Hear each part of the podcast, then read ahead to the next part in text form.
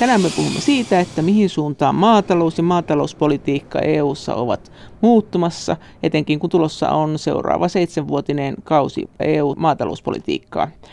Ja mitä voidaan ehkä olettaa uuden maatalouskomissaarin maatalouspoliittisesta linjasta.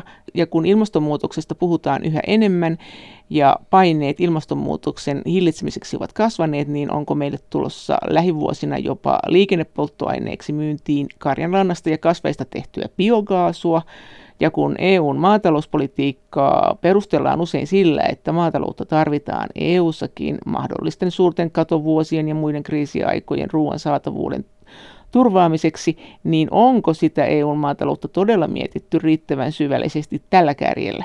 Haastateltavana on meillä MTKn puheenjohtaja Juha Marttila, mutta ensiksi puhumme siitä, että miltä maatalouspolitiikan tulevaisuus EUssa nyt vaikuttaa.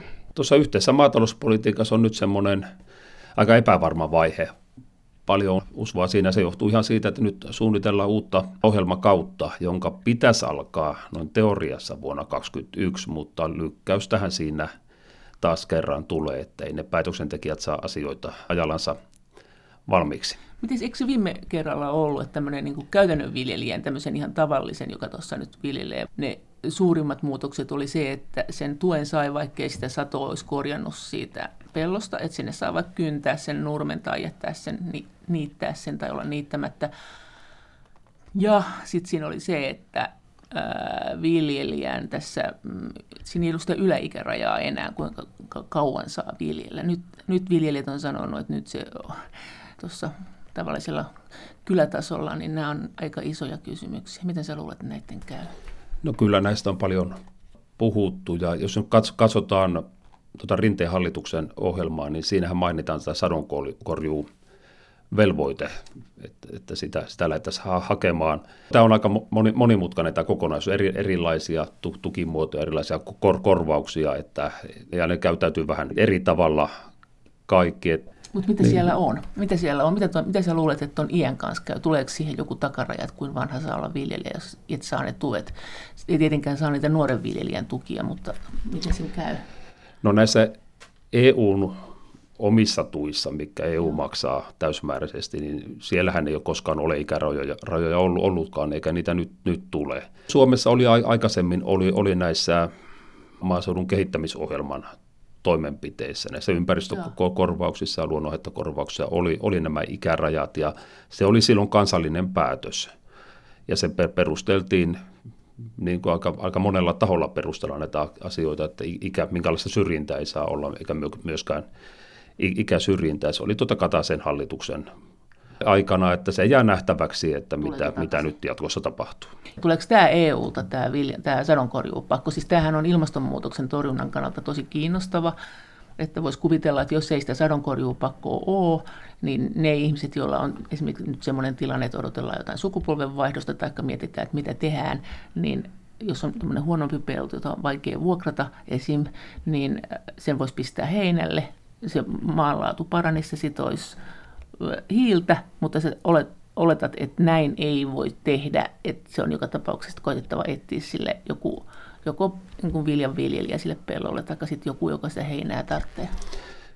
Kyllä tämän sadokorjuvaatimuksen voi joihinkin tukimuotoihin lähteä, mutta ne kaikkein niin EU-sakin suurimmat kokonaisuudet, nämä suorat tuet, niin ei niitä sinne tule. Ja siinä, siinä on tausta loppujen lopuksi ihan, ihan fiksu ajattelumalli silloin, kun, kun tota, pari ohjelmakautta sitten niin iso reformi tehtiin, eli kaikki irrotettiin nämä EU-perustuet tuo, tuotannosta, niin siinä oli myöskin se tämmöinen vapaus viljellä, että keinolla millä hyvänsä ja hinnalla millä hyvänsä, niin maatalousyrittäjän ei tarvitse pakolla tuottaa satoa. satoa, satoa ja... Eli tämä tämmöinen niin sanottu hönttäheinä, joka sinne viljellä jätetään korjaamatta, niin se voisi olla todennäköisesti, sitä voisi jatko, se voi olla jatkossakin mahdollista. No ky- kyllä se ainakin nämä EU-tuet tulevat sen sallimaan, ja koska tämä on nimenomaan idea, idea ollutkin siinä koko, koko uudistuksessa, että jos siltä tuntuu, että markkinat ei vedä, niin s- sitten voi jättää kesän ja ne samat tuet tulee, ja Tämä oli no, EU-tahtotila, mutta taustalla oli myös sitten nuo maailman kauppaneuvottelut. Eli EU oli ensimmäinen ma- maailman ryhmä, joka lähti niin kirjaimellisesti noudattamaan näitä maailman kauppajärjestön sopimuksia. Onko mitään tarvetta enää, niin siitä käydään kovaa keskustelua, että, koska eihän tässä nyt jenkit ja venäläiset ja kiinalaiset, kukaan, kukaan muu ei yhtään perusta näistä sopimuksista, mutta EU nyt päätti uudistaa maatalouspolitiikassa vai etuaikaan ja, ja se, sen vuoksi niin irrotettiin tuotannosta nämä no. lähes kaikki tuet. Sen verran palaan vielä ta- ta- takaisin, että kyllä me sen verran hallitusohjelmaa uskotaan, jos siellä tämä sadonkorjuuvelvoite on ma- mainittu, niin varmaan sitä pohditaan ja uskoisin, että johonkin tukimuotoon tuleekin. Tuleekin sitten, onko se luonnonhaittakorvaus, tietyt ympäristötoimenpiteet, että kyllä se varmaan jollain tapaa sinne ujutetaan, mutta nämä, mikä EU-ssa isot rahat liikkuu, niihin tukiin, tukiin ei, se, se ei tule. Silloin mihin se iskisi? Tähän hynttäheinää just.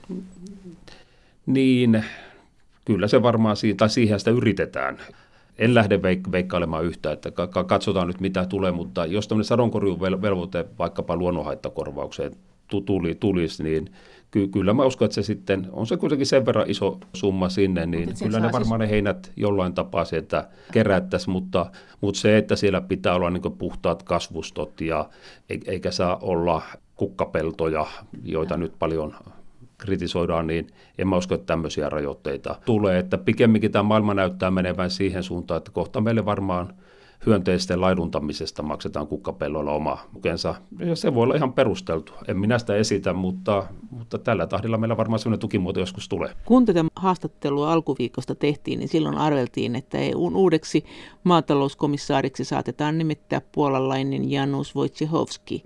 Ja näin myös kävi. Mutta miltä tämä nimitys maanantaina tuntui, kun asiasta ei vielä ollut täyttä varmuutta. MTK puheenjohtaja Juha Marttila. Joo, nyt voidaan spekuloida, koska kyllä nyt, nyt on vahva tuntuma siitä, että maatalouskomissaari tulee Puolasta ja pieni palkinto Puolalle, mutta tässä on Puola ollut vähän silmätikkuna EUlla eikä ihan vähänkään ja nyt, nyt sitten kolmasosa EU-budjetista puolaiskomissaarille, että ihan mielenkiintoinen juttu ja Puolalainen komissaari tulee ajamaan vahvasti näitä ylläpitäviä suoria tukia. Se on heille niin prioriteetti. Ja se, mä uskon, että sopii Saksalle hyvin, että mä epäilen, että tässä on niin kuin, myös niin Saksan intressiä haeta, haetaan selkeästi Eikä siellä. Se, et miten se voi sopia Puolalle? Eikö ylläpitävä suora tuki ole sellainen, että sä saat hehtaarikohtaisen tai eläinkohtaisen? Sitten ja sitten kuitenkin Puolassahan on tämä maatalouden rakenne se, että siellä on paljon pientiloja ja sitten voisi kuvitella, että tämmöisillä pientiloilla se on aika voimaperäistä se viljely, että siellä saattaa saada suuriakin satoja. On niin kuin työvoimaa on paljon ja pinta-alaa on vähän, jos on pintala, pinta-alaan sidottu se tuki, niin silloinhan voisi kuvitella, että se ei ole ainakaan niiden pienviljelijöiden etu. No näinhän me voidaan, voidaan kuvitella, mutta näin, näin se vaan on, että Puolan, niin kuin Saksankin prioriteetti on nämä suorat tuet, toisin kuin Suomella, meillä, meillä on nämä kehittämät tuet, eli tämä maaseudun kehittämisohjelma. Että meillä on tässä intressiristiriita ja Suomen näkökulmasta niin tämä on vähän huolestuttavaa.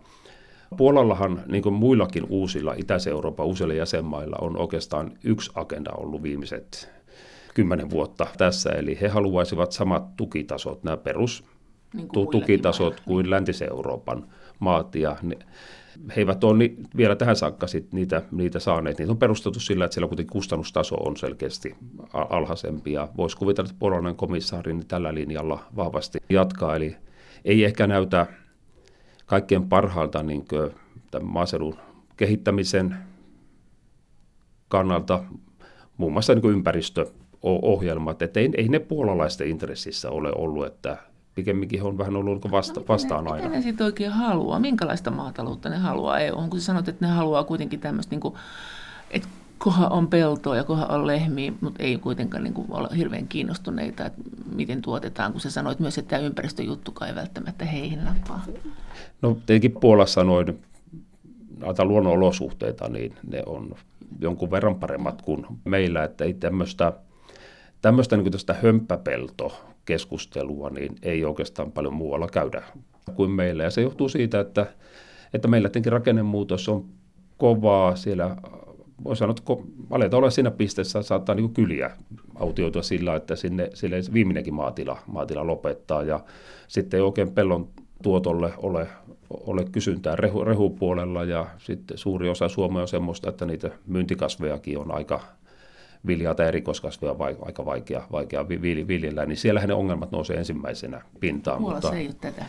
Siellä nämä Euroopan syrjäkylät ei ole tällä lailla iskenyt. No, no, on sillä puolessakin teki aika huonon näköisiä peltoja lö, löytyy, löytyy. Sehän on tietenkin pientilojen määrä on ihan valtava Puolassa, mutta toki siellä on sitä iso, ison mittaluokakin no, maataloutta. Niin ei, se, ei, se pientila sit sieltä lähde niin kuin liikenteeseen, kun EUhan on ajanut näitä isojen tilojen politiikkaa. Että jotenkin ajattelee, että jos Puolasta tulee maatalouskomissaari, nythän tätä on jo vähän kyseenalaistettu, että oliko tämä kauhean järkevä niin kuin tällä volyymilla lähteä tähän isot tilat juttuun. Täällä alkaa tilat aika velkaantuneita niin sä et siltikään usko, että se Puola toisi mukanaan sen käännöksen sinne pikkutiloihin. Hehän tarvitsee tietysti nämä maatalousasiantuntijat, niitä äänestäjiä, että jos nyt kauheasti tulee isoja tiloja, niin heiltä lähtee niin selkänoja.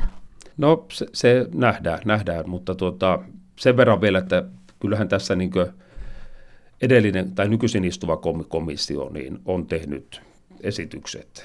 Jos lähdetään sitä rahoituksesta liikkeelle rahoituskehyksestä, niin – ne on jo poliittisessa prosessissa menossa, että tuskinpa uusi komissio lähtee niin ihan uudelleen li, li, linjaamaan. Ei heillä oikein siihen ole mahdollisuuksia eikä, eikä tarvettakaan. Ja myöskin niin maatalouspolitiikan perus esitykset, se lainsäädäntöesitykset on komissio pistänyt jo liikkeelle. Eli tämä nykyinen komissio, eli kyllähän sitten nähtäväksi jää niin uuden komissaarin hänen kädenjälkensä sitten, kun lähdetään toimeenpanemaan uudistusta ja sitten totta kai tekemään niin strategista pohdintaa sitten tuleville kausille. No, mitä tämä tarkoittaa Suomen kannalta? Mitä haluaisi, eikö nyt ollut kuitenkin tämä suuri tilakokokeskustelu, niin eikö se ollut näin EU-ssa, että nyt on, ollaan niin jarruttamassa, ollaan menossa pienempiin tiloihin? Ei ainakaan ajeta näin kovaa tätä isoja tiloja. Joo, tämä on tuota mielenkiintoinen keskustelu ja se on yksi niistä kiperistä kysymyksistä, mitä, mitä tähän maatalousuudistukseen nyt sisältyy, että pistetäänkö tukikattoja. Eli kaikkein suurimmille tiloille niin tuota, vahvat tukileikkurit, eli ihan vaan sellainen raja, että tie, tietty määrä maksetaan tukea sen jälkeen ei ollenkaan. Ja sehän olisi niin iso muutos EU-tasolla ja kyllähän tämä, siis poliittisella tasolla keskustelu on ihan oikein ja tosi fiksua. Eli halutaan säilyttää tämä perheviljelmä pohja täällä Joo. Euroopassa. Ja on nähty uhkakuvia siitä, että jotain muuta olisi pikkuhiljaa tulossa. Eli tämmöinen agribi- agribisnes. Niin, agribisnes, että tietenkin ei se nyt vielä Euroopassa ole, ole kovin pitkälle edennyt, että meillä on joitain Keski- ja Itä-Euroopan maita, muun muassa Saksa itäosissa on todella suuria yksikköjä, Tsekistä löytyy ja näin, näin poispäin, mutta mutta tietenkin se va, niin vaaran paikka on siinä, että me mentäisiin tämmöiseen agriteollisuuteen, mistä nyt löytyy Etelä-Amerikasta, vaikka no USA esimerkki, eli siellähän aika usein niin näitä ketjuja, vaikkapa liha, tai lihan tuotantoketjua, niin sitä ohjataan jostain ihan, ihan muualta, että se farmari käytännössä antaa siihen sen työpanoksensa, että on töissä omalla tilallaan ja joskus jää palkkaa ja joskus ei. Että siinä ei paljon, paljon niin sananvaltaa enää farmarilla ole. Eikö Tanskassa ole aika paljon tätä, että on niitä isoja tiloja ja nämä tilanomistajat asuu kaupungissa. Sitten siellä mahdollisesti vierastyöläiset tekee sen työn. Että kyllä sielläkin on menty tähän suuntaan. Tätä on Euroopassa. No kyllä Tanska hyvin perhe, perhevilmäinen on. No Tanska on siitä erilainen kuin Suomi, että siellä tilat vaihtaa omistajat, sellainen sukutilaperinne siellä on, varsinkin kotieläintiloilla on, on pikkasen niin jää, jäämässä tuota historiaan, että siellä tehdään niin yrittäjä uraa ja sitten tehdään, ehkä tili tehdään siinä, kun myydään, myydään se kehitetty yritys sitten niin seuraavalle yrittäjä, yrittäjälle. Että no, se, on, se on sillä, sillä vähän eri, erilaista, mutta tämä tukikatto, niin se mekin ollaan oltu vähän kriittisiä siihen, että onko tämä, tämä niin tavoite on ihan oikea, että perheviljelmiä tuetaan ja he, heitä, he, heitä halutaan kehi, kehittää, mutta sitten, että pannaan tämmöinen aika kaavamainen tukikatto, niin on, on, epäilty, sit, on, niin on epäilty sitä, että tuota, johtaako se vaan niin lisää, lisää byrokratiaan. Että koska niin se, se keinotteluun? Että tulee... Keinotteluun, niin, niin lähdetään pilkkomaan ti, tiloja ja näin, näin poispäin, että semmoinen vaara on olemassa. Ja no, mihin se, se olisi? No siinä on niitä erilaisia lukuja heitelty, että ehkä tuota veikkaus voisi olla, että se on noin 100, 100 000 euroa vuodessa. Ja siinä otetaan, otetaan sitten huomioon tiettyjä lieventäviä asianhaaroja, muun muassa palkkakustannukset, yrittäjä perhe oma, oma palkkavaatimusta. Käytännössä tuki, tukipotti voi olla iso, isompi, mutta näiden leikkureiden jälkeen sitten 100 000 euroa MTK puheenjohtaja Juha Marttila. Entäs sitten tämä ilmasto ja tämä omavaraisuusasia? Mitä tässä on nyt tulossa konkreettisesti? Että ilmeisesti peltojen hiilensidontaan halutaan panostaa tulevaisuudessa sitten se, tulee niin kuin EU-sta. Ja sitten meillä on nämä turvepellot, joista pääsee sitä hiiltä, niiden viljelyä nyt mietitään, että onko tämä, kannattaako niitä pitää peltona, kun sieltä haihtuu koko ajan sitä tavaraa. Sitten meillä on tämä omavaraisuuskeskustelu, tämä soija, että kuinka paljon me käytetään valkuais, tuotua valkuaisrehua, mitkä täällä on nyt päällimmäisenä ensi kaudella ja mitä se tulee tarkoittaa käytännössä viljelijöille. Ilmasto oikein niin nyt ry- rysätetään reippaasti tuonne EU-maatalouspolitiikkaan, eli siinä tulee olemaan ilmastoimia ja se on niin korkeamman poliittisen tahon linjaus, että ilmaston pitää näkyä tulevassa maatalouspolitiikassa. No tässä on nyt se tietynlainen vaaran paikka tai asia, mikä on auki, että mit, mitä ne sitten on ne käytännön ilmastoimet. Ei sitä vielä oikein kukaan tiedä, erilaisia suunnitelmia on ja mä pelkään sitä, että tämä tulee vain kaavamainen juttu olemaan, että katsotaan, että mitä sinne nyt on suunniteltu ja sitten aletaan nimeämään, että tämä ja tämä ja tämä on ilmastoimia. Kyllä me Suomessa niin kun lähdetään ja viljelijöiden kannalta tämä pitäisi olla ilman muuta tämä ilmastopolitiikka on myös semmoinen, että kun tuota rahaa tulee ilmastotoimiin, niin siellä olisi semmoinen tarjotin olemassa siinä siellä, että mistä viljelijä voi valita niitä omalle tilalleen sopivia ilmastoimia, jotka on ymmärrettäviä, tutkittuja, mitattavissa, että kun viljelen tietyllä tapaa, hoidan eläimiä tietyllä tapaa, niin siitä tulee myös ilmastohyötyjä. Tätä, tätä me halutaan. Pelkäättekö sitten, että sieltä tulee tämmöisiä rajoituksia, että paljonko saa esimerkiksi lihanautoja pitää tai nautakarjaa, jotka aiheuttaa metaanipäästöllään ilmastolle haittaa, tai, tai että sieltä tulee joku tämmöinen päätös, että kuinka paljon pitää olla kasvipeitteinen tilan peltojen koko ajan, että ei saa esimerkiksi viljellä viljaa koko pinta-alalla, vaan pitää olla koko ajan tietty määrä nurmea tai jotain tämmöistä niin kuin kaavamaista.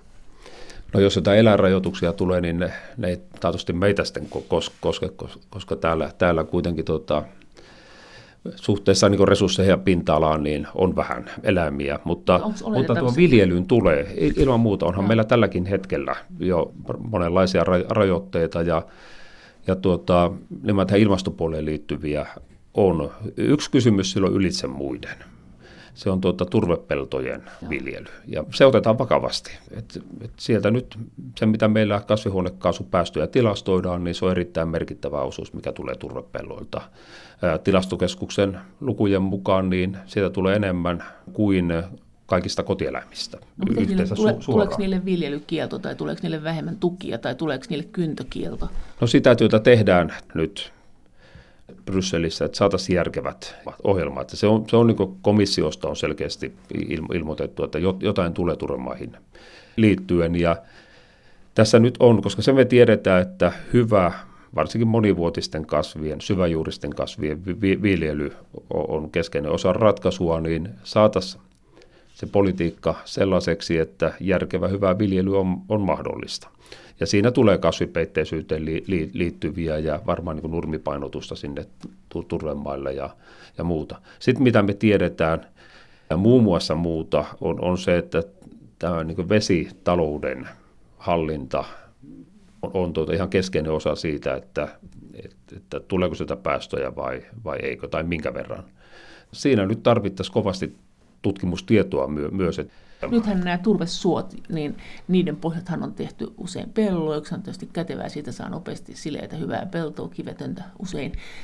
Tuleeko se näin, että mahdollisesti jatkossa niistä ei saa tehdä peltoa, niin joudutaan metsittämään, tai nämä nykyiset turvesoiden pellon pohjat, niin ne on metsitettävä, että onko tämmöistä ehkä odotettavissa? MTK teki tuossa vajaa vuosi sitten niin todella kunnianhimoisen ilmasto-ohjelman, ja se on ihan hyvä ollut nähdä, että myös niin Rinteen hallituksen hallitusohjelmassa aika paljon nostoja siitä meidän ohjelmassa. Ja kyllä me MTKna esitetään sitä, että, että kyllä sinne niin jonkunnäköistä jarrua pitää tänne turvemaiden raivaamiseksi pelloksi niin pistää. Se, on, se on myös elinkeinon etu monellakin tapaa. Yksi on tietenkin tämä ilmastoasia. Pitää tietenkin muistaa, että tästä niin sanotusta metsäkadosta, kun Suomessa metsäala hävi, häviää, niin tämä on vaan niin pieni osa, tämä pelon raivaaminen. Että enitenhän metsiä ja myös suopohjaistakin metsää niin jää sitten niin infran, infraalle, kun tehdään teitä ja voimalinjoja ra- rakennetaan ja ka- kaikkea muuta. Mutta sittenhän meillä on myös tämä keskustelu, mikä on Tuolla varsinkin tuolla pohjoisemmassa Suomessa niin usein num, teema numero ykkönen on se, että kun meillä on näitä tukikelvottomia peltoja, mitkä on näitä ra- viimeisen reilun kymmenen vuoden aikana tehtyjä raivioita siellä ja aika usein sinne turvemaille tehtyä, että missä vaiheessa tänne kenties saadaan tuet. sitten tuet, maataloustuet. Ja kyllä se oma vastaukseni on ollut, että tämä tukiasia ei tule ratkeamaan mihinkään suuntaan ennen kuin sinne pannaan tuota jarruja sitten se uuden pellon tekemiselle. Että ei voi olla niin, että on piikki auki tehdä uutta ja sitten toista päästä annetaan tukioikeuksia. Että. Miten tämä ilmastonmuutos, niin tuleeko meille jossakin vaiheessa olemaan hiilineutraali maatalous? Esimerkiksi me ei käytettäisi, nythän siitä suuri osa siitä menee näihin fossiilisiin polttoaineisiin, joilla tehdään lannotetta ja joita tietenkin käytetään myös koneissa, mutta etenkin lannotetta, että miten pitkällä tässä ollaan, että esimerkiksi voitaisiin ilmasta sitoa palkokasvien avulla se tyyppi peltoon ja näin vähentää tätä fossiilisten polttoaineiden käyttöä lannotteisiin. Meillä on ilmastoneutraali tai hiilineutraali maatalous- ja ruoantuotanto vuonna 2035, jos se meistä on kiinni. Ihan kokonaan, myös niin kuin lannoitteetkin. No tot, totta kai siellä on päästöjä, mutta siellä on myös sitten hiilen sidontaa, että eihän kokonaan päästöttömään päästä, päästä millään, mutta meillä on semmoiset, maa- ja metsätalous on loistavia elinkeinoja, että meillä on sekä ne miinukset että plussat, ja kun niitä ynnätään, niin neutraaliin kyllä – päästään hy- hyvinkin. Ja se tulee tällä, että pellossa käytetään heinää, joka sitoo sitten hyvällä, tosin hitaasti, mutta hyvällä säkällä, niin ne juuret sitoo sitä hiiltä sinne peltoon. Tosiaankin tämä maatalousmaan kasvuston hi- hiile, hiilen sidonta, että siellä on hiiltä, hiiltä myös kierrossa, ei pelkästään varastoituna, niin se on tietenkin keskeinen osa ratkaisua. Sitten tuota karjalannan käsittely, me ollaan nyt tosi toivekkaita, että tämä meidän uusi maan hallitus niin pistää todellakin nyt pyörä pyörimään, että saadaan tuota biokaasutuotantoa hajautettuna niin. liikkeelle karjalannasta, mutta myös maatalouden niin peltobiomassoista. Eli ei tarvitse olla sitä hönttäheinää kun tuota, tai höpöheinää, kun on markkina. Että nythän se on ongelma, kun ei ole, ei ole markkinaa, mutta myös ne karjattomat tilat pystyvät ottamaan merkittävästi tuota nurmea tuotantoon, jos se pystyy jalostamaan sen sillä biokaasulaitoksesta. Eli tulevaisuuden ja toivottavasti jo lähitulevaisuuden maanviljelijät, ne ei ole pelkästään ruoantuottajia, vaan ovat tuota merkittävässä määrin energiantuottajia. Ja se olisi EU tykkäisi tästä? EU varmaan tykkää tästä, ja toki onhan sillä esimerkki, jos katsotaan saksalaista maataloutta, niin siellähän on isolla, isolla rahalla investoitu todella paljon, ja siellä on paljon tiloja, joilla se on oikeastaan se energia on se ykköstuote, ja siinä samalla sitten sotketaan markkinoita vaikkapa, vaikkapa sianlihan kohdalla. Miten niin? No se on ollut niin kannat, kannattavaa tuota se lannan tuota tuo, tuottaminen ja siitä energian teko, että on, on vähän senkin takia pitänyt sikavien määrää lisätä ja siitä tulee sitä sianlihaa sitten vähän niin kuin tuettuna markkinoille. Onko se semmoinen siis Saksan malli, niin kuin täällä puhuttiin jossain vaiheessa, että siellä tiloilla on omat biokaasulaitokset ja sitten jos sä vaikka meet pikatietä ja sitten rupeaa kaasu loppumaan, niin on jossakin lukee kyltti, että tulkaa täältä hakemaan. No Saksassa on tämmöinen hyvin kallis järjestelmä, jota nyt kyllä ollaan, ollaan lievitetty, mutta, mutta sillä, sillä saatiin investoinnit liikkeelle, että se on tuo sähkön takuhinta, tariffi. Se, se on se merkittävin se, tekijä se siellä. Se kaasu, se kaasu muutetaan siis sähköä. Sähköä, sähköä, että se on se isoin tekijä siellä. Toki sitten liikennepolttoaineet, uskoisin, että Saksassa alkaa jo siinä miljoona kaasuautoa ole, olemaan. Että se on ihan merkittävä, merkittävä bisnes. Ja, mutta Suomessa niin näköpiirissä ei ole, että meillä lähdettäisiin tämän sähkön ja tarifioinnin kautta hoitamaan tätä, tätä asiaa, että meillä eri, eri tavalla se kasvu, kasvu haetaan ja ihan hyvä, hyvä niin, eli tietenkin maatilojen omaan lämmöntuotantoon, toiseksi maatilojen työkoneet, toivottavasti siinä päästään nopeasti et, et, eteen, eteen, eteenpäin. Ja sitten tuota, tuolla maantien liikenteeseen, niin liikennepolttoaineet. Kyllä se jos tilaa kovin tuolla syrjässä on jonkun pistotien päässä, niin harva sinne tankkaamaan vartavasten tulee, että kyllä sitä ehkä pitää vähän, vähän liikutellakin. MTK on puheenjohtaja Juha Marttila. Miten tämä Mercosur-sopimus? Te olette kritisoinut sitä. Se on tämä kuun, tämä, sanotaan maailman suurimmaksi kauppasopimukseksi EU ja sitten tämä latinalainen Amerikka. Eihän se vielä nyt valmis ole, mutta kyllä se on tulossa kovaa vauhtia. Kyllä, siihen notifiointiin ja. menee tuota varmaan jokunen vuosi. Paljon keskustelua tarvitaan ja monen asian pitää muuttua. Kyllä mä uskon, että kun se tuossa alkukesäähän se oli, oli, kun neuvottelut saatiin valmiiksi ja komissaarit Malmström ja Houkan, eli kauppakomissaari ja maatalouskomissaari tulivat brasilialaisten kanssa tiedottamaan asiasta, niin jos neuvottelut olisi vähän lykkääntynyt pari kuukautta tähän aikaan, kun puhutaan siitä, että Amazon riehua sademetsät tulessa, niin epäilenpä, ettei kanttia olisi ollut sopimusta allekirjoittaa. Siinä nyt tuli vähän kiire. Se on aika ongelmallinen sopimus. Tot, totta kai asiat on mustavalkoisia. Siinä on hyvääkin ja kyllähän saksalainen autoteollisuus on varmaan se suurin päällepainaja tähän sopimukseen liittyen. Eli mark- markkinoita haetaan ja Suomellekin on tärkeää, että Saksan talous kehittyy hyvin, että siinä on varmaan se positiivinen puoli. Mutta sitten nämä isot ongelmakohdat tässä niin liittyy maatalouteen ja ruokaan. Siellä on lihat, sokeria muun muassa, joissa me, meidän kilpailukyky johonkin Brasiliaan verrattuna on heikko. Ja se, miksi se kilpailukyky on heikko, johtuu siihen, että täällä tuotetaan ihan eri normeilla. Meillä sitä kautta, kun tuontia tänne tulee tämmöisistä maista, kuten Brasilia lisää, niin tänhän muodostuu kaksoisnormit. Eli on se omalta tuottajalta vaadittu taso, mikä tarkoittaa korkeita tuotantokustannuksia, ja sitten brasilialainen taso, alasten tuotantokustannusten tasoon. Se tarkoittaa eläinten hyvinvoinnin ja ympäristön ja sen tuotteen laadun kannalta, kun sanotaan kaksoistaso. Että mitkä siinä on ne keskeiset asiat, ne erot? No Brasiliasta puuttuu tämä kattava säädöstö ja valvonta, mikä meillä on. Ja no, pari esimerkkiä, jos otetaan, niin ihan kuin piruuttaan, niin Brasiliassa hyväksyttiin tässä ennen kuin sopimus neuvoteltiin, niin 150 semmoista kasvinsuojeluainetta, jotka EU kielsi. 150. Ja sitten tuota, to, toinen on se, että jäljitettävyys. Niin Brasiliassa riittää se, kun me tiedetään se naudan historia 90 päivää. Ja sitten se on ihan relevanttia kamaa tuoda tänne Eurooppaan. Meillä pitää tietää syntymästä saakka kaikki, mitä tapahtuu, ja jos siellä on joku aukko, että ei tiedetä, niin ei sitä ruokakäyttöön sitä lihaa, vaan se viedään, viedään tuonne hävitettäväksi Honkajoelle.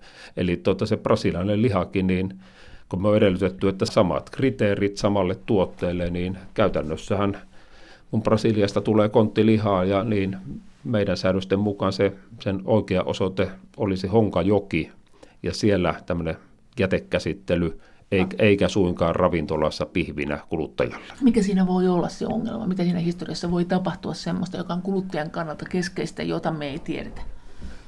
No se, se nyt liittyy tuota eläinten olosuhteisiin. No lääke, lääkityshän varmaan nousee ens, ensimmäisenä, jos ei meillä ole tietoa siitä, että mitä, mitä mahdollisesti on piikitetty, mitä rehuja syöty, mutta kyllähän se konkreettisia asia tietenkin, mikä on turvallisuus edellä, niin tämä tuota lääkitys. Mikä siinä voisi olla semmoinen, joka 90 päivää vielä sen äh, niin pysyisi sinne ruhossa? Mikä siinä on se keskeisin pelko? Sehän tässä on tuota, että se 90 päivää on varmaan sen takia, että siitä niin häipyy tämmöiset lääkejäämät sitten, mutta, mutta si, siinä sitten tulee tosiaan tämä erilaiset pelisäännöt, jos vaikka mitä on kielletty EU-ssa, niin jos siellä voidaan käyttää ja jäämät sitten, tätä ei niin pysty selittämään eikä ymmärtämään, että pelisäännöt on tässä määrin e-, edellytykset. Tämä on vähän niin kuin dopingin käyttö urheilussa. Käytetäänkö no, siellä kuinka paljon antibioottirehuja? No antibioottirehuja käytetään vars, varsinkin tuota sipikarjanlihan kohdalla se tiedetään. Se on tietysti viljelijän kannalta ikävä, kun ne pelisäännöt on erilaiset, mutta mikä siinä on niin kuluttajan kannalta se ikävin asia? No ei tässä pelotella kannata, kannata sillä, että kyllähän pitää niin viranomaisiin lu, luottaa, että ei tämmö, se, semmoista, mikä välittömästi terveydelle on vaarallista, niin ei varmaan meille markkinoille tule. Mutta esimerkiksi tämä antibioottiresistenssi, mikä ei nyt sillä niin yhdessä annoksessa taatusti haittaa mitään, mutta se nyt voi jokainen kuvitella, että jos tuota, eläimille niin rutiininomaisesti syötetään antibiootteja, niin ja sitten, sitten sitä lihaa, liha, lihaa syödään, niin kyllä se nyt, ei se nyt ainakaan terveellistä voi olla sitten niin vastustuskyvyn kannalta. Ja kyllä tästä niin tieteellistäkin evidenssiä on. Mun mielestä kuluttajilla on myös oikeus tietää, että, että kaikki tuotteet, jotka on markkinoilla, niin tuotetaan niin suurin piirtein niillä pelisäännöillä, kuin me yhdessä ollaan demokraattisen prosessin kautta päätetty. Esimerkkinä eläinten, elävien eläinten kuljettaminen. Niin se on aika, aika yleinen, yleinen tapa kuljetella maailman, maailman meri, merillä, että elävät eläimet laivaa ja sieltä sitten suoraan sitten teurastamoon, niin mun mielestä on kaamea ja ei meidän tämmöisiä tätä tule hyväksyä. Tuodaanko brasilialaista lihaa tosiaan tuosta elävänä yli meren? No kyllähän sitä kuljetaan, mutta ei sitä meille tuoda Suomen kohdalla, mutta myöskin EU-kohdalla, että kyllä nämä oikeastaan nämä tuota, pahimmat tilanteet, mitä tähän liittyy, niin tuonne arabimaailmaan ja sinne päin tätä ollut matkan varrella. Mutta se, että miten niin aika pienetkin, vaikkapa naudanlihamäärät, on ongelmallisia, on se, että tämä, se, ne ei suinkaan, mitä Brasiliasta tuodaan, ole sellaista ruholihaa, vaan sieltä tuodaan niitä arvoosia fileitä, ja se tavallaan se markkina, josta liha yritykset ja lihatalonpojat niin oikeastaan tekevät sen tilin, niin se pilataan sitten tuonnilla. Onko se, onko se niin, että siellä käytetään niitä antibioottirehuja siipikarjalle? Tiedättekö te sen? Vai pelkäättekö te vaan, että näin voidaan tehdä, kun sitä ei tarkkailla?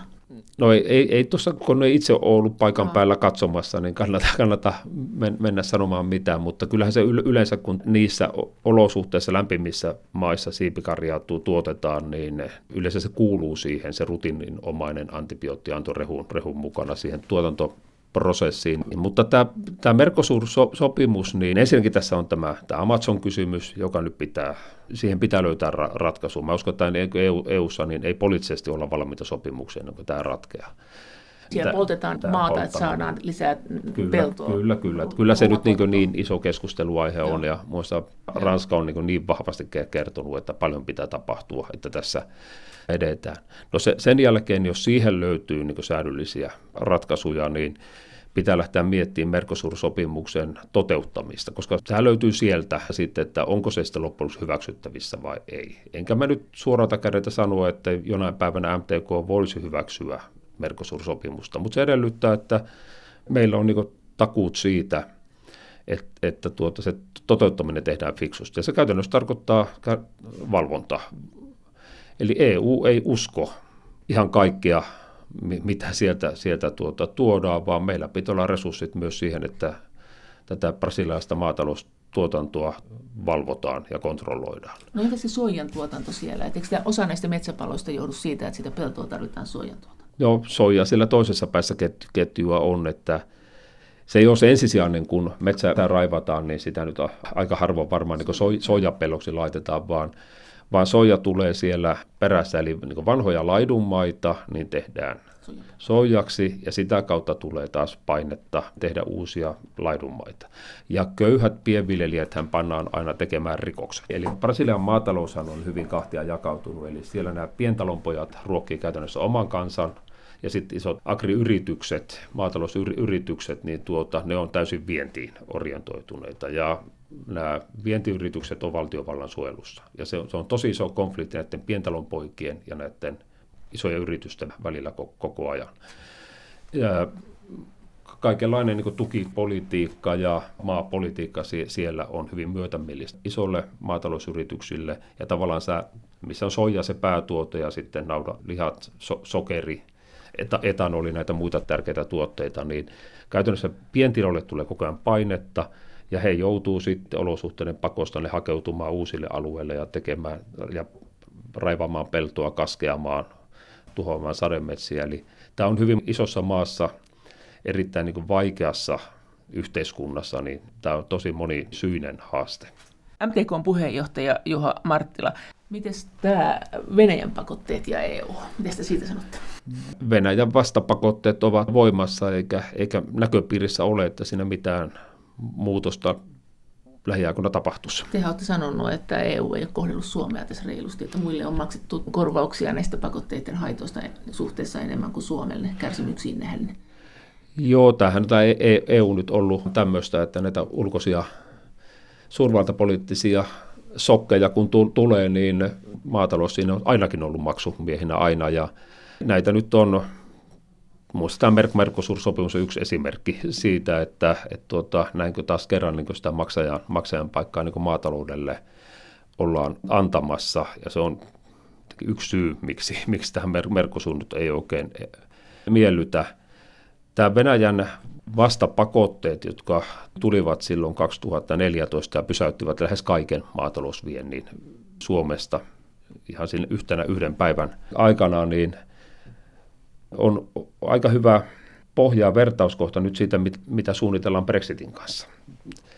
Ja tästä, tästä nyt on hyvien ystävämme irlantilaisten kanssa muun muassa aika paljon keskustelua käyty, kun teki tämä Brexit nyt sitten on, on kova isku Irlannille. He vievät aika ison osan tuotannostaan tuonne Britanniaan siitä, kun lähellä, lähellä ollaan, ja kovasti kompensaatiota odotellaan siellä Brexitistä niin kyllä me on palautettu mieleen, mitä tapahtui 2014, eli tähän iski varsinkin Suomeen niin suoraan hyvin rajusti, ja erityisesti suomalaiseen maitoalaan tämä, tämä Venäjän, Venäjän embargo, tämä vientikielto Venäjälle, mutta sitten mitä EU teki, niin kompensaatioita ensinnäkin oli tosi mitättömiä, ja sitten niitä ripoteltiin vähän sinne sun tänne kaikille tasa, tasapuolisesti, niin kyllä me nyt, nyt on myös Irlantiin il, il, ilmoitettu, että, että eikö sama logiikka sitten tässä Brexitin kanssa myös, että jaetaan sitä niitä sitten niitä mahdollisia Brexit-tukirahoja niin tasaisesti kaikille. Mitä Irlanti sanoo tähän? No he on kyllä eri mieltä tästä. Sä oot siis sitä mieltä, että Venäjän pakotteet on ihan niin kuin syystä, mutta ne, rahat, ne, ne, ne kompensaatiorahat ei mennyt reilusti. No kompensaatiorahat ei, men, ei mennyt reilusti ja eihän ne nyt korvaako aivan, aivan murto-osa niistä menetyksistä, mitä tuli harmi juttu, Pietari on luontainen markkina on oikeastaan aina tämä autonomia ajaa ja sitten no, pieniä katkoksia lukuun ottamatta, niin tuota, myös lähes koko itsenäisyyden ajan. Suomalaisia tuotteita arvostetaan, ne on, ne on niitä korkeamman hintaluokan tuotteita sinne. Varsinkin tämä Pietari-alueen markkina oli ennen vientikieltoa niin kannattavampi markkina suomalaisille yrityksille kuin Suomen kotimarkkina. Mutta kotimarkkina, niin onhan tämä niin valtava, valtava menetys. Mutta tämä nyt on tämä poliittinen tilanne semmoinen, että ei se nyt ihan lähivuosina tule ratkeamaan. Mutta tässä on myös Venäjän sisäisiä kysymyksiä, koska Venäjä, tähän sopii Venäjälle erittäin hyvin, että saivat pistää tuonnin seis, ja nyt he on investoineet valtavasti oman maatalouden kehittämiseen. Siellä on jo varsin kovia tuloksia nähtävillä, että Venäjä tietenkin on iso viljantuottaja, viljan, viljan viejä, siellä on siipikarjan liha, sian liha, ainakin sektoreita, jotka alkaa olla semmoisessa iskussa, että Venäjä tulee olemaan merkittävä tekijä hyvin nopeasti niin maailman, maailman markkinoilla. Eli, eli ja potentiaalia Venäjällä riittää, että Venäjä käytti tämän tilaisuuden hyväkseen ja on, on pistämässä omaa maataloustuotantoa kuntoon. Mutta siis Venäjän pakotteita vastaan teille ei sinänsä ole mitäänkö? No se oli olosuhteiden pakko, kyllä, joo. Niin, eikä, eikä mun mielipide ole sitä muuttunut, että miten, miten aikaisemmin kommentoin silloin, kun tämä tilanne oli päällä, että Venäjä toimi sillä tavalla Krimillä ja Ukrainassa, että siihen piti reagoida ja siihen tuota, EU reagoi ja sitten Venäjä teki vastatoimenpiteen ja pisti tuota rajaa kiinni ruoan kohdalla. Paljonko te olette nyt arvioineet, paljonko nämä EU-sta tulevat maataloustuet saattaa laskea? Tällä seuraavalla kaudella. Jossain vaiheessa puhuttiin joku 30 prosentista. Kyllä, joo, 30 prosenttia varan mennä, jos niin realisti katsotaan, mitä otetaan se ostovoima huomioon. Ja sitten tuota, näitä, näitä esityksiä, mitä nyt on tässä, tässä ollut, niin tosiaankin nämä suorat tuet, niin pari kolme prosenttia ja maaseudun kehittämisohjelma 15 prosenttia. Että, ja sitten vielä tuu 30. No nämä on nimellisiä nämä, nämä luvut, miten nyt lasketaan. Että EUhan on aina joustavaa. Aikaisemmin tilastoitiin ja puhuttiin niin reaalisummista, missä otetaan niin raha muutos huomioon, mutta nyt sitten kun tulee miinuksia, niin nyt aletaankin puhua sit vaan nim, puhutaan nimellisistä. Että. Mutta eihän meillä inflaatiota ole EU-alueella juurikaan. No kyllä, tuolla tuota, jos maatalousyrittäjältä kysytään, että miten on lannoitteiden hinnat ja koneiden hinnat ja työn hinta ja kaikki tota, tässä viimeisen kymmenen aikana, vuoden aikana muuttunut, niin kyllä sitä inflaatiota löytyy. Mutta entä sitten tämä EU-ssa vellova glyfosaatti- ja geenimuuntelukeskustelu? Glyfosaattihan on se kuuluisa paljon käytetty rikkaruohon torjunta-aine, jota käytetään myös Suomessa esimerkiksi juolavehnän torjuntaan, etenkin silloin, jos halutaan viljellä niin, että pellon pintaa ei rikota esimerkiksi kyntämällä, jolloin se juolavehnä sitä kautta vähenisi. Geenimuuntelua taas käytetään maataloudessa uusien kasvilajikkeiden jalostamisessa. Sekä glyfosaatti että geenimuuntelu herättävät paljon keskustelua EU:ssa ja niitä vastustetaan laajalti. Mutta mitä mieltä glyfosaatin ja geenimuuntelun käytöstä maataloudessa on MTK puheenjohtaja Juha Marttila? Joo, no tässä on maatalouden y- ympärillä, niin teki tässä on politiikkaa pa- paljon mukana ja aika paljon väärää tietoakin, että tämä glyfosaattikeskusteluhan nyt on muutaman vuoden käynyt kiivaana ja nä- näyttää siltä, että jonain päivänä tämä tullaan, tullaan tuota kieltämään, että varsinkin tuota Saksassa on, on tuota poliittinen tilanne ja semmoinen, ja kuuntelee ministeriöiden puhe, puheenvuoroa, niin kyllä se vähän tähän menee. Siihen tarvitaan korvaavat aineet sitten, koska muun muassa Suomen kohdalla, niin kun on nyt pyritty tätä maan, maan kääntämistä vähentämään vesiensuojelun kannalta. Niin, että o, o, niin. niin, kyntämistä vähennetään ja suoraan, suoraan kylvetään, pidetään talvet tuota, kasvipeitteisinä pellot, mikä on hieno juttu. Niin kyllähän tästä tulee tämä rikkakasvien torjunta sitten, että miten sitä homma tehdään, jos ei meillä ole aineita, ja tämä on sitten kovin, kovin tempoilevaa mu- muutenkin. No sitten tämä kasvin jalostuspuoli, tämä on pahimmillaan niin tuhoisa eurooppalaiselle ma- maataloudelle, että se GMO, geenimuuntelujuttu oli, oli ja meni. Sitä niin kuin periaatteessa vastustettiin teknologiaa, vaikka mun käsittääkseni niin se liittyi tuota, amerikkalaisen imperiumin vastustamiseen ehkä enemmänkin li- liittyy. Kasvin jalostukseen liittyvät ky- kysymykset voi olla jopa niin kuin aika lailla tuhoisia EUn maataloudelle ja sen kilpailukyvylle kans kansainvälisesti. Että, ää, tässä on ollut tämä GMO-kysymys, geenimuuntelu, joka on oikeastaan niin menneen talven lumi, lumia, mutta siinä me annettiin iso etumatka muulle, muulle ma- maailmalle, kun EUssa tehtiin, tehtiin kaikki hyväksymisjärjestelmät niin kalliiksi, että tänne ei juuri mitään, tästä, mitään kehitystä Euroopassa tapahtunut, ja se mitä tuli, niin siihen oli oikeastaan mahdollisuus vain tämmöisillä valtavilla kansainvälisillä jäteillä, kuten, kuten Monsantolla. Ja tämä on niin kuin, täysin käsittämätön tilanne, koska itse, itse kyllä ymmärsin, että enemmän kuin tekniikkaa, niin tässä vastustettiin Jenkkejä ja Monsantoa. Ja sitten loppujen lopputulos oli se, että ei kukaan muu, kellään muulla ei ole rahaa viedä menetelmiä eteenpäin kuin tämmöisellä Monsanton kaltaisilla jäteillä. No nyt teknologioita tulee ja nythän käydään tätä geeni tuota editointi, eli saman kasvin geenejä siellä siirrellään paikasta paikkaan ja mikä käsittämättömintä, niin samanlainen hulluus on niin tämänkin ympärillä tässä nyt levi- leviämässä, että kyllähän eihän tämä voi olla niin la- la- laillista ja tämä pitää, pitää kieltää ja ei missään nimessä saa edistää. Ja tästä mä oon niin todella, todella tuohtunut, tuohtunut olla, että eihän tämä, tämä voi olla totta enää. Oletko sitä mieltä, että nyt kun tulee näitä uusia geenitekniikka-ideoita, niin EU tulee myös torppaamaan ne, ja silloin muu maailma saa etua, etenkin jos ei sitten rajalla sanota, että tätä ei tuoda tänne EUn alueelle? No tämä uhkahan tästä, tästä on, ja tämä on paitsi politiikka, niin tämä joskus saa jo, jo, jo tämmöisen jo vähän niin uskonnollisen hurmosliikkeen piirteitä tämä keskustelu, että ehdottomasti tulisi, tulisi nyt mennä eteenpäin näissä uusissa jalostusmenetelmissä, koska ei, meidän, ei meillä ole tässä varaa niin kuin enää, enää antaa niin paljon etumatkaa mu, muille. Et to, toki jos sitten niin sanotaan, että okei, nyt lähdetään lisäämään EU-budjettia ja maksetaan maataloudelle tuplasti lisää tulevaisuudessa, että viljellään tämmöisiä historiallisia kasvilajikkeita tätä täällä, niin siitä vaan, mutta en usko, siihenkään kukaan valmis. Tässähän on ilmeisesti kuitenkin niin kuluttajat halunnut tätä, niin eikö se kuitenkin ole niin, että, että kannattaisi tuottaa sitä, mitä kuluttajat haluaa, että eikö, eikö teidän sitten kannattaisi keskittyä nyt lähinnä vaan niin merkitsemään näihin tuotteisiin, että nämä on just semmoisia kuin te haluatte, eikä sanoa kuluttajille, että te haluatte nyt vääränlaisia tuotteita?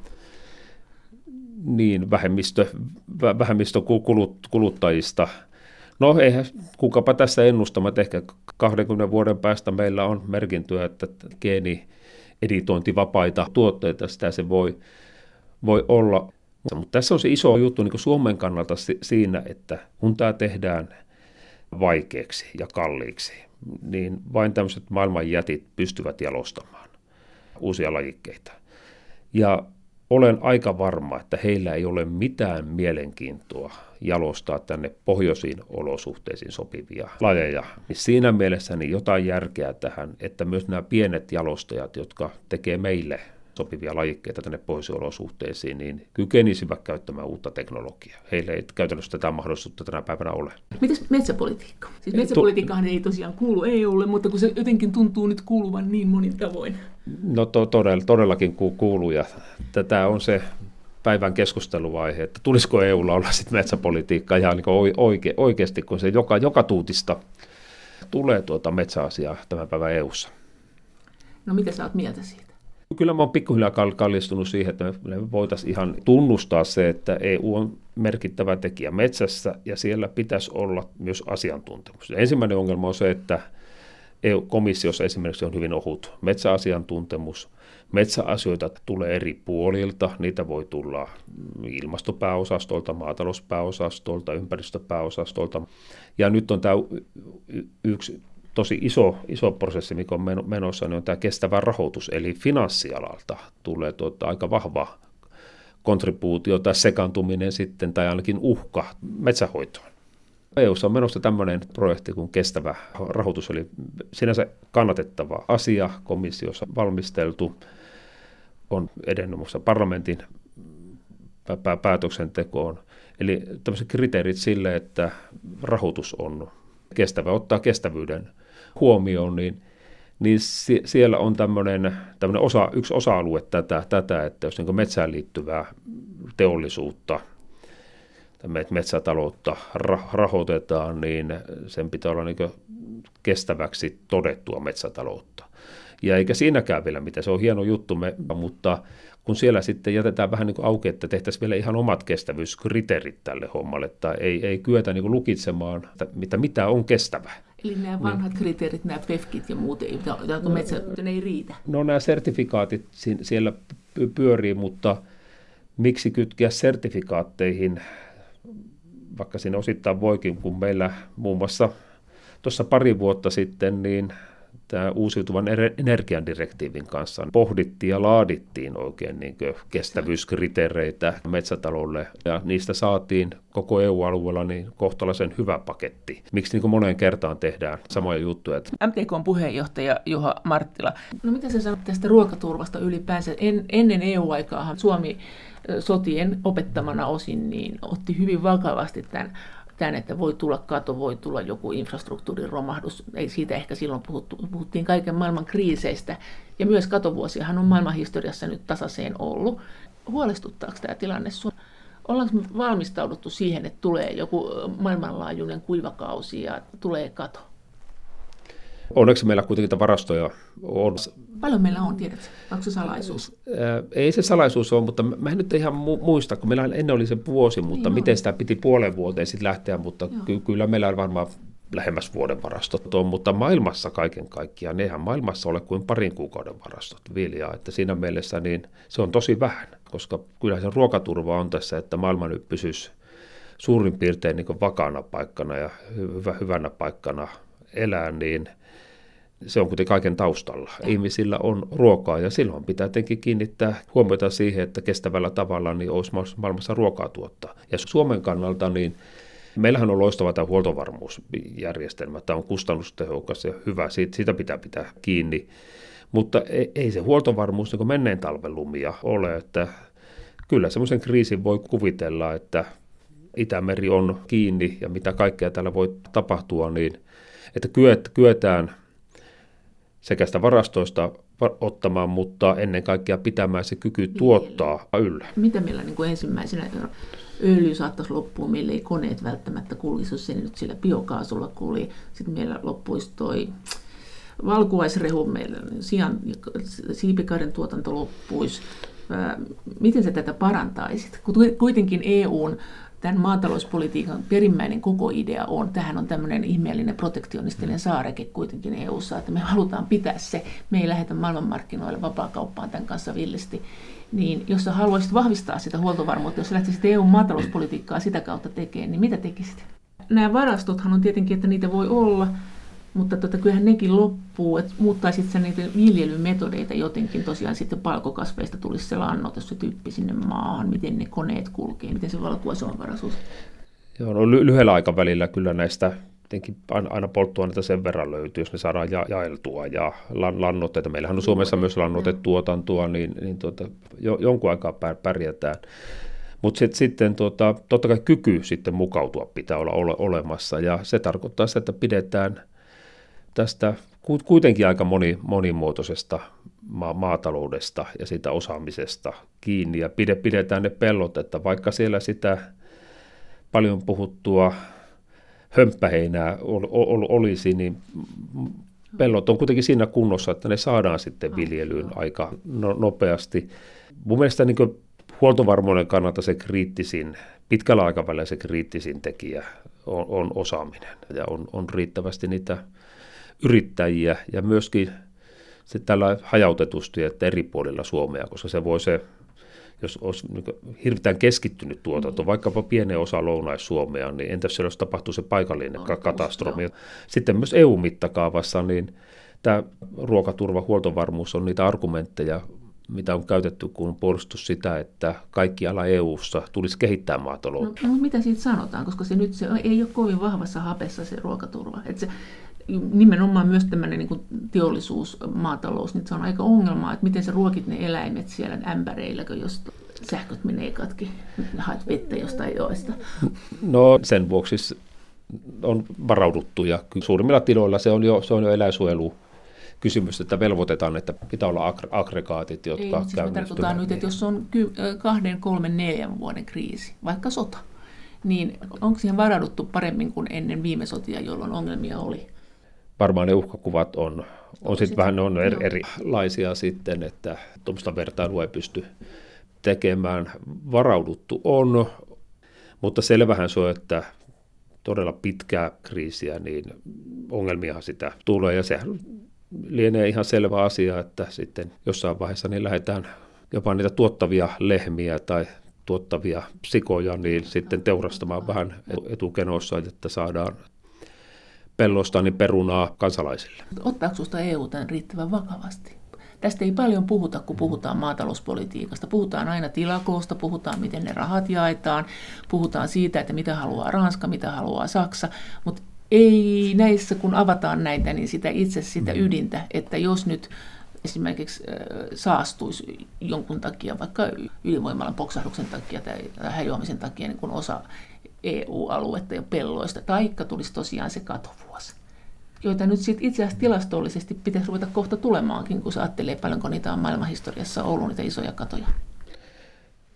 Ei, ei EU, EU ota tarpeeksi vakavasti huoltovarmuus näkökulmaa sit aina, kun uutta maatalouspolitiikkaa te- tehdään, niin tästä, tästä niin omat keskustelut käydään.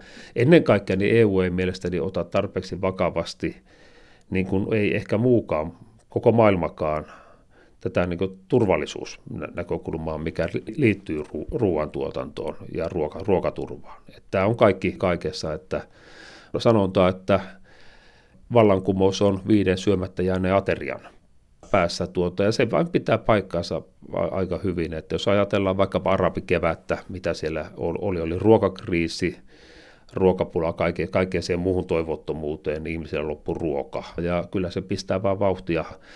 Ja se on se viimeisin kriisi, mikä nähtiin silloin 2008 kahdeksan, tuota, ruokakriisistä puhuttiin, kun hinnat pomppas pilviin ja aika iso osa oli maailman ihmistä, ettei ollut varaa ruokaa ostaa, että, että miten tässä käy ja mitä, mitä sitten tapahtuu, jos ja kun se seuraava ruokakriisi tässä maailmaa iskee, iske, olemmeko tarpeeksi varautuneita siihen. Ja, ja se, sen vuoksi niin on ihan, on kyllä tar- tarpeen, että tässä niin eri, eri tavoilla töitä tehdään.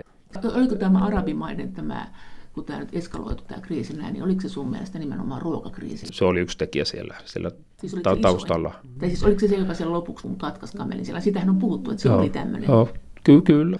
Näistä silloin keskusteltiin ja varmaan itsekin sen mielipiteen silloin esi- esitin, eikä se oikeastaan siitä ole muuttunut, että se se, var, se hyvinkin saattoi olla se tekijä, joka katkaisi, katkaisi sen kamelin selän, että ehkä olisi sinnitelty pitempään ja maltti pitänyt, mutta sitten kaiken lisäksi tulee vielä nälkä. Mutta eikö siinä ollut myös se, että silloin maaseudun ihmiset lähti kaupunkeihin ja silloin taas nämä kulttuurit törmäs?